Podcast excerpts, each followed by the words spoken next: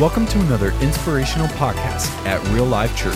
For more great content and updates, visit reallifechurchkc.com.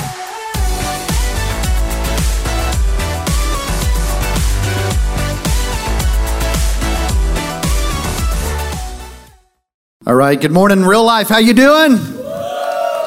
Well, I got to tell you, I love uh, Pastor Sean and his wife Diane, and uh, I love this church and I love this community. It's not a normal thing that pastors would work together. Um, in fact, I tell people, "Can you hang on to this, bro?" Because I'll I'll throw it off of the pulpit by accident. But uh, it's not very often that you see uh, churches work together, and churches can sometimes be the most competitive uh, places in town. And I don't believe that that should be true. I, I don't believe that we should compete, but I believe that we should complete. And I believe that the kingdom of God is better because of real life coming to town. And my wife and I have been working in this community for over 21 years trying to win people to Jesus. There's 99,000 people in the county of Cass County. They need Jesus, and we, we need more churches like Real Life and Life Quest that will be open handed. Amen? Amen? And so um, I'm excited about being here. What if the church loves KC. Let me tell you a quick story. Um, I love cul-de-sacs. How many of you uh, live on a cul-de-sac? Anybody live on a cul-de-sac? Okay, ever since I was a kid, I wanted to live on a cul-de-sac. And the reason why I wanted to live on a cul-de-sac is because um, I would know who's coming down the street. You know what I'm saying? I live in the country now, so I don't have to worry about uh, people coming down my street. Okay, you know what? We don't have ADT uh, in our in our um, in our neighborhood. Uh, our, uh, our alarm system does not sound like this when you open the door. Beep, beep, beep. It sounds like this. we call it a decision maker. All right, I believe in gun control. I have a gun and I will control you. Okay, amen. Hallelujah. Okay.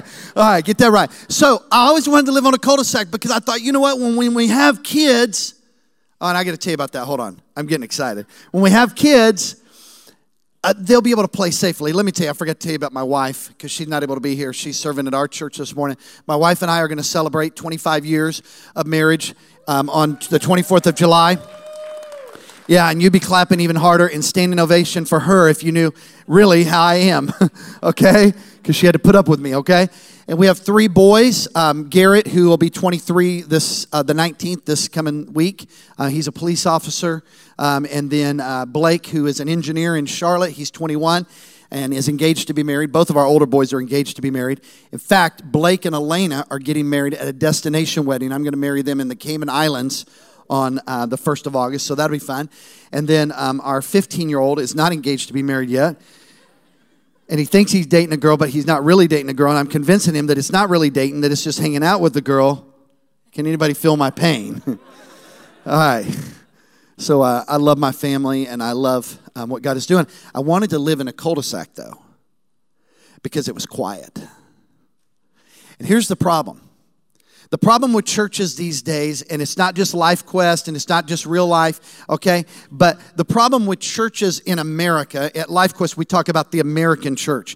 The American church are what people, what I consider um, people that call themselves Christ followers, but they, they don't really connect with Jesus. They know about Jesus, but they're not really connected to Jesus. And, and, and, and when I was writing this message a couple weeks ago, I thought, oh, there it is there are what's called cul de sac churches. If you're taking notes, write this down. There are two types of churches. There are cul de sac churches. Let me tell you about cul de sac churches real quickly. Cul de sac churches um, have a what's in it for me mentality. Now I found out y'all have messenger coffee here. So one one lady met me and she didn't know who I was. She goes, "Oh, is this? How long have you been coming here?" I said, "This is my first Sunday. But if it's real good, I'm going to leave my church and come here." she didn't know who I was. Cul-de-sac churches have this consumer mentality. Man, I hope their children's ministry is really good for me. I hope the preaching's really good for me. I hope the music's really good for me. Cul-de-sac churches, they try to do things in their own power. Cul-de-sac churches, they, they are more in love with themselves than and their privacy than Jesus and his ways. And I know that real life is not a cul de sac church. Cul de sac churches don't go out and serve the community. Cul-de-sac churches keep us four and no more. Well, the church is getting real big, and and and you know we used to sit over there toward the back, and I don't know who that family thinks they are. Honey, what time do you think they got here this morning? I don't know. Well, next week we're going to get here early, and I'm going to I'm going to print out on my new printer that I got from from Sam's Club on sale for seventy nine ninety nine, and then you got to buy the cartridges for ninety nine ninety nine. You know what I'm saying? And, and I'm, I'm, I'm to I'm gonna let them know this is our church and that's my seat. There's always plenty of seats on the front row. You ever notice that, Pastor Barry? There's plenty of seats on the front row. Listen, cul de sac churches only care about themselves. But this is what I believe real life is. This is what Life Quest is, and we want to be, and we don't want to ever slip into being a cul de sac church. We want to be a Jesus centered, people focused church. Let me tell you about Jesus centered, people focused churches. Number one, they ask this How can I reach and serve others for Jesus? They have a contributor mindset. Hey, not what can I consume, but hey, what can I do? How can I help? In fact, if you've been coming to this church very long, see, being, being the guest pastor, I can say a bunch of stuff and you'll get mad, and I don't care because you can't fire me because you're not in control of my pay, and you're, you know, and I just go on my way. And if I make a real mess, Pastor Barry and Pastor Sean have to clean it up. But let me just say this if you've been coming here for longer than six weeks and you know Jesus, you need to jump in and serve. You need to go to the dream team meeting today for the next step because this is not about what you can get out of this. You will get more out of something when you serve. When I'm working with people, I'm working with a buddy right now, he's got cancer. He's out serving all the time. He can barely make it because he's doing chemo treatment, but he's out serving. Check it out. Jesus centered Jesus folk, um, people centered churches that are focused on people try to do everything through the power of Jesus. And they, they're more in love with Jesus than they are their own waves and their privacy. And so this morning we're going to learn about a story in Mark, the Gospel of Mark, chapter 9.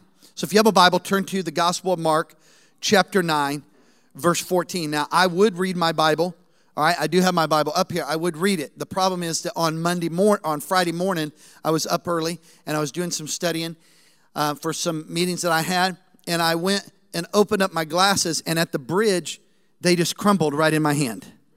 I was like, "What just happened?" They just broke. And so when I went to the the eye doctor to find out what happened with my glasses, the people that sold me my glasses, they're like, "Well, these are plastic frames, and you don't keep them in extreme heat, do you?" I'm like, no, like, you mean like keeping them in your car all night for the last two years? No, I don't do that. Who would do that? So I will be reading from my iPad, but I've got my Bible. Mark chapter 9, verse 14. You have a Bible? Turn to Mark chapter 9, verse 14. If you have it on your app, you can turn in there, the used version. Mark chapter 9, verse 14. Here we go. And when they came to the disciples, now let me just explain something here. The disciples had just came off of the Mount um, Transfiguration. They had just been with Jesus. They had just seen some of the most amazing things they'd ever seen. And they came down, um, and when the crowd came to Jesus, they saw um, this great crowd around them and the scribes, the religious people, arguing with them. Listen, the only problem that I have problems with, the only people that I ever have problems with in the church world are religious people church going people that are church going people and religious people, but they're not Jesus people. There's a difference. And Jesus always had problems with religious people. And immediately, all the crowd, when they saw him, they saw Jesus, they it says they were what? They were greatly amazed and they ran up to him and greeted him. And he asked them, What are you arguing about with them? Now, here's what's cool about Jesus. Jesus will ask a question, like my wife asked me a question, but she knows the answer. So, like, I'll be sitting in the recliner downstairs watching some Chicago PD, all right? Or, or, you know, something like that, okay? And I like the action shows. And then I'll be watching something, and she'll be like, What are you doing? And I'm like, and then, like, I don't even have time to answer the question. She goes, Aren't you supposed to be out doing blah, blah, blah, blah, blah? And I'm like, Why'd you just ask me what I'm doing? Woman, you can see I'm set here with my shoes off and I'm propped up and I'm watching the television. But she asks a question and she knows the answer. Jesus always asked questions, but he knew the answer and he knew the motivation. Check it out. What are you arguing with them about? And someone from the crowd answered him. Now, watch, the whole tone is going to change. Teacher, I brought my son to you. Now, stop. I'll tell you something. As a father, and you know this if you're a dad, if you're a dad, raise your hand, okay? You know that if your son or daughter needs something, it doesn't matter how old they get, you will be there. Whenever I hear that an officer has been shot these days, and I know my son's schedule, I know when he's on duty, my heart drops. And I pray, and, and, and I would do anything for him. And this guy's son is sick and has some issues. And he speaks up in the midst of the crowd. He's not a religious people, person. And he speaks up in the midst of the crowd. he said, Teacher, I brought my son to you, for he has a spirit that makes him mute. And whoever and whenever it seizes him, it throws him down and he foams and, and grinds his teeth and, and becomes rigid. So I asked your disciples to cast it out. And they were not what? Able. Now here's what you need to know. The disciples tried and tried and tried. But here's what you also need to know. Back in Mark chapter 6, verse 7, Jesus had given the disciples power. Check it out. And he called the 12 and began to send them out two by two and gave them authority over what? The unclean spirits. But they tried. But they tried, just like a cul de sac church does, they tried in their own power. And when we try to do something to do it in our own power. We try to serve this community in our own power. We try to love this community in our own power. We try to live our marriage in our own power. It never, ever works. Ever works.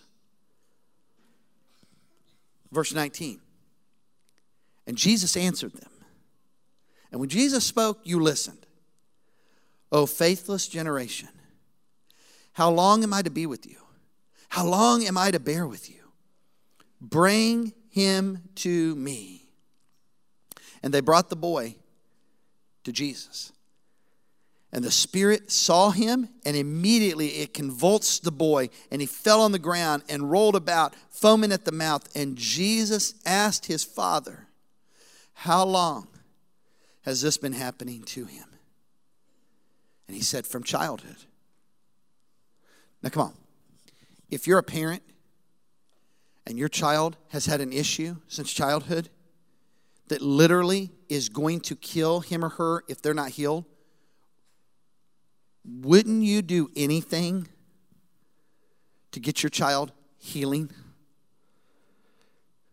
You would do anything. That's why I love about that song, The Reckless Love of God. That's one of my favorite songs because there's no wall that he won't kick down. And at Life Quest, we like to go, There ain't no wall he won't kick down. You know what I'm saying? If I didn't have these tight jeans on, I could go up higher. Come on, Barry. All right? Ain't no wall he won't kick down. No uh, mountain he won't climb up. I'm not the singer, so that's why they have me preaching, okay? But you know why?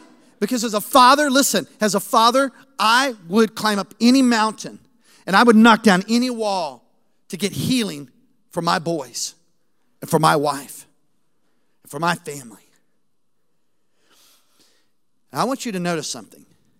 A cul de sac church would have done this.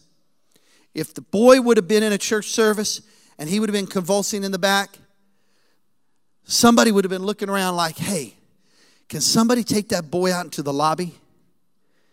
And then one of you would have been looking like we cul-de-sac churches, people would be looking at security going, hey, hey, radio to the police officer and get EMTs here. But get him out of here because I'm trying to worship. You know what a Jesus centered, people focused church would have done? They would have stopped the service and the elders would have gathered around him, like in James that commands us. And the elders would have laid hands on him and prayed for him. And the people would begin to pray and to ask the Father, How can we help you? Can we get you some water? Can we help you?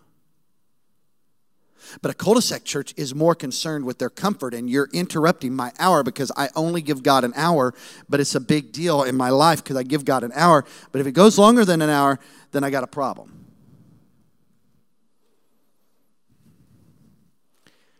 You know, this father had been praying for his son since birth. Look at verse 32. And it has often cast him into fire and into water to destroy him.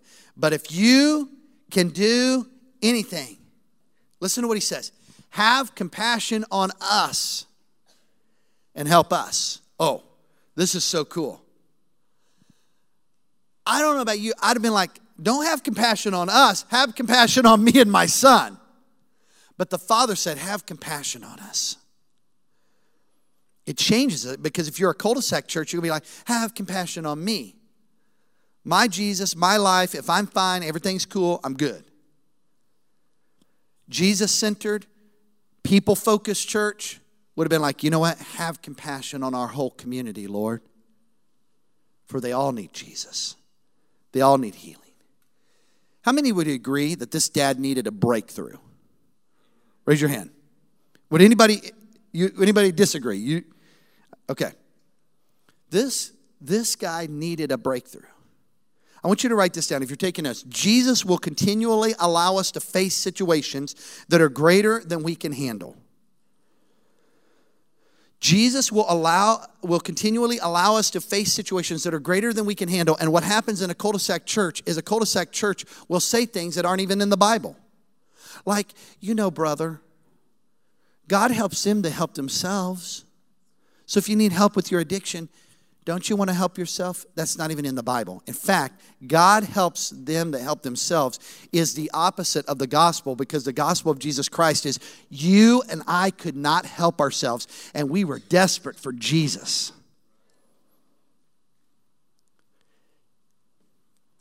But the lie we believed is God God will never give you more than you can handle.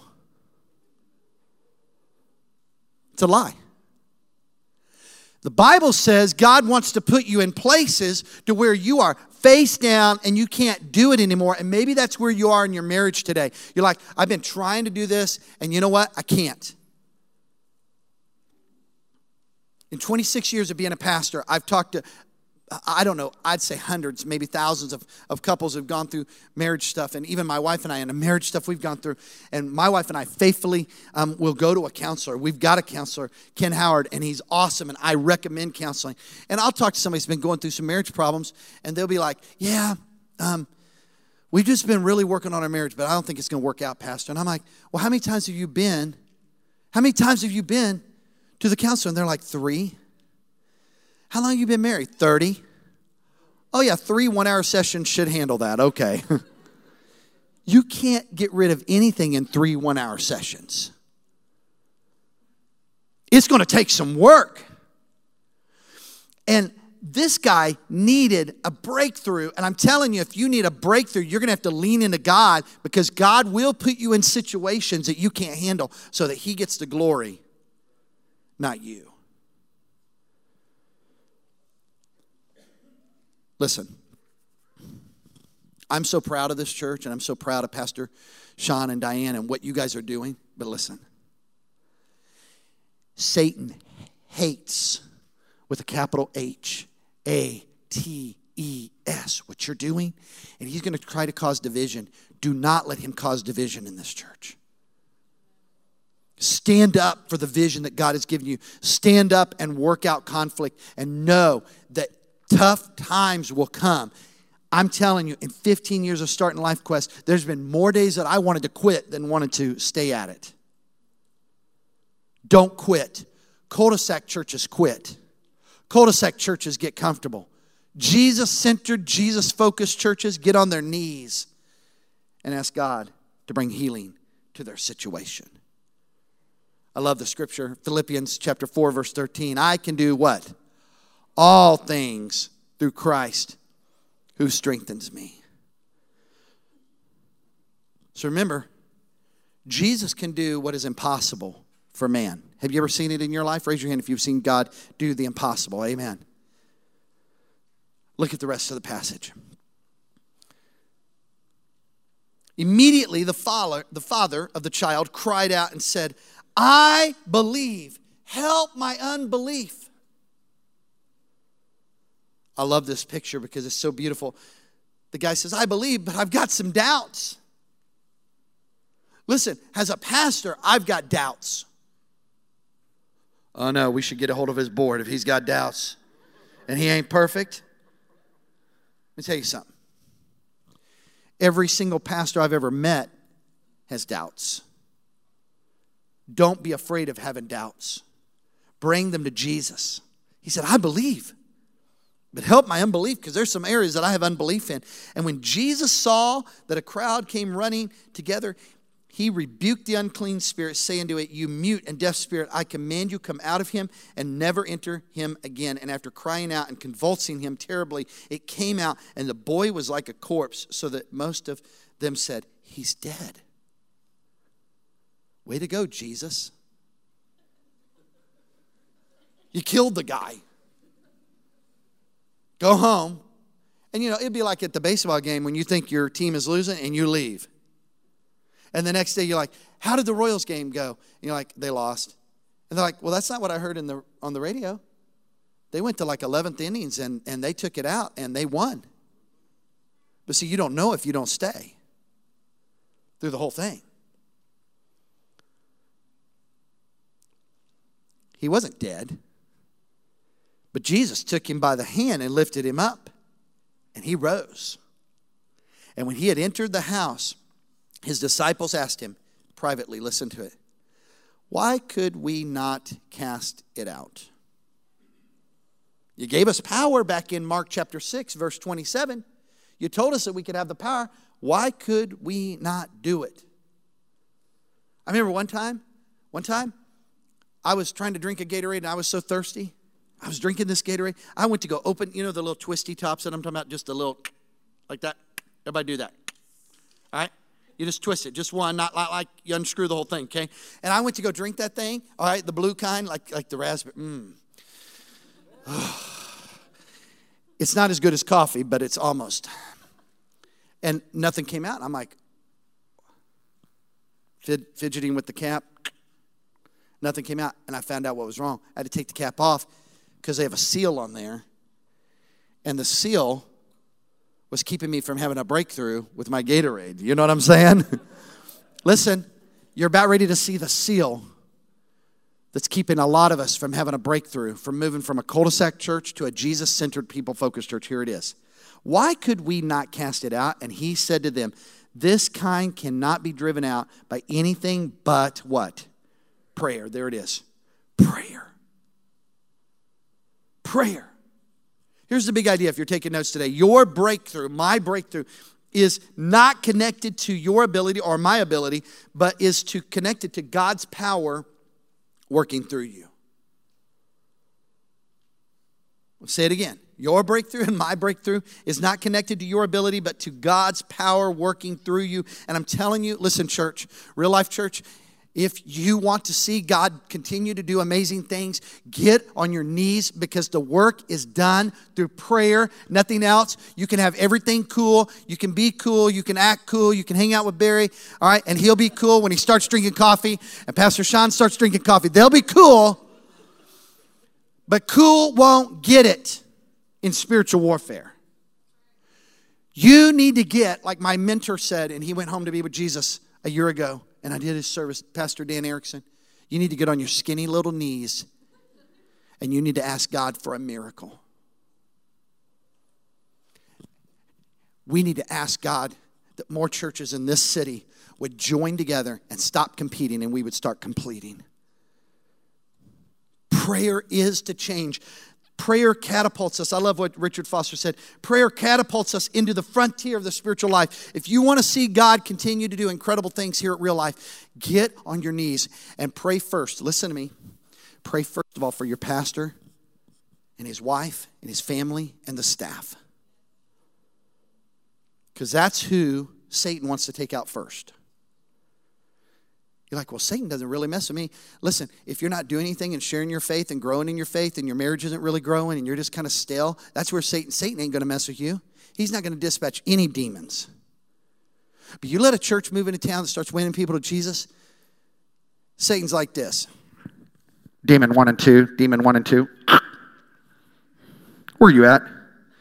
Yeah, we're hanging over here in Leawood. What do you need? Get over to Belton, Missouri, Kentucky Trail. All right, 10 4, we're there. You start doing something big for God and you allow God to do a breakthrough in your life, Satan will be at your front door and he'll be knocking and he'll know your garage code and he'll come in and have some milk out of your refrigerator and he'll be sitting there when you get home. And I'm telling you, the only way we're going to win this, this city to Christ, and I believe we could win 99,000 people to Jesus, is if we came together as churches in prayer. Where do you need a breakthrough? Here's what I want to do I want you to just bow your heads and close your eyes, no one looking around. And that's not then spiritual, that's just you and God focusing. Lord, I pray in this moment. God, I pray that you would help us to step into that decision that you want us to make. God, I pray that you would help us to step in to that choice, that, that change of the way that you want us to live our lives. God, that we would ask the question why aren't things changing in my marriage? Why isn't this happening? And we would listen to the soft Spirit of God, the Holy Spirit, whisper to us this kind doesn't change except through prayer. Here's what I want you to do with your heads bowed and your eyes closed. There are some of you here today that you need a breakthrough. You've never accepted Christ. And I'm telling you, from, from one broken sinner to another, the greatest thing you could do in your life is to receive Christ, to ask Jesus to come into your life and to forgive you of your sins. And if you've never done that, I want you to pray this prayer right to yourself right now. Right to yourself. Say, Jesus, I need a breakthrough. And today, for the first time, I ask you to come into my life. I surrender my life to you. I want you to be number one. I want you to be the leader in my life. I want to depend on your power and not mine because doing it my way doesn't work. So I receive what you did on the cross over 2,000 years ago. The blood that was shed for me. I receive Jesus right now.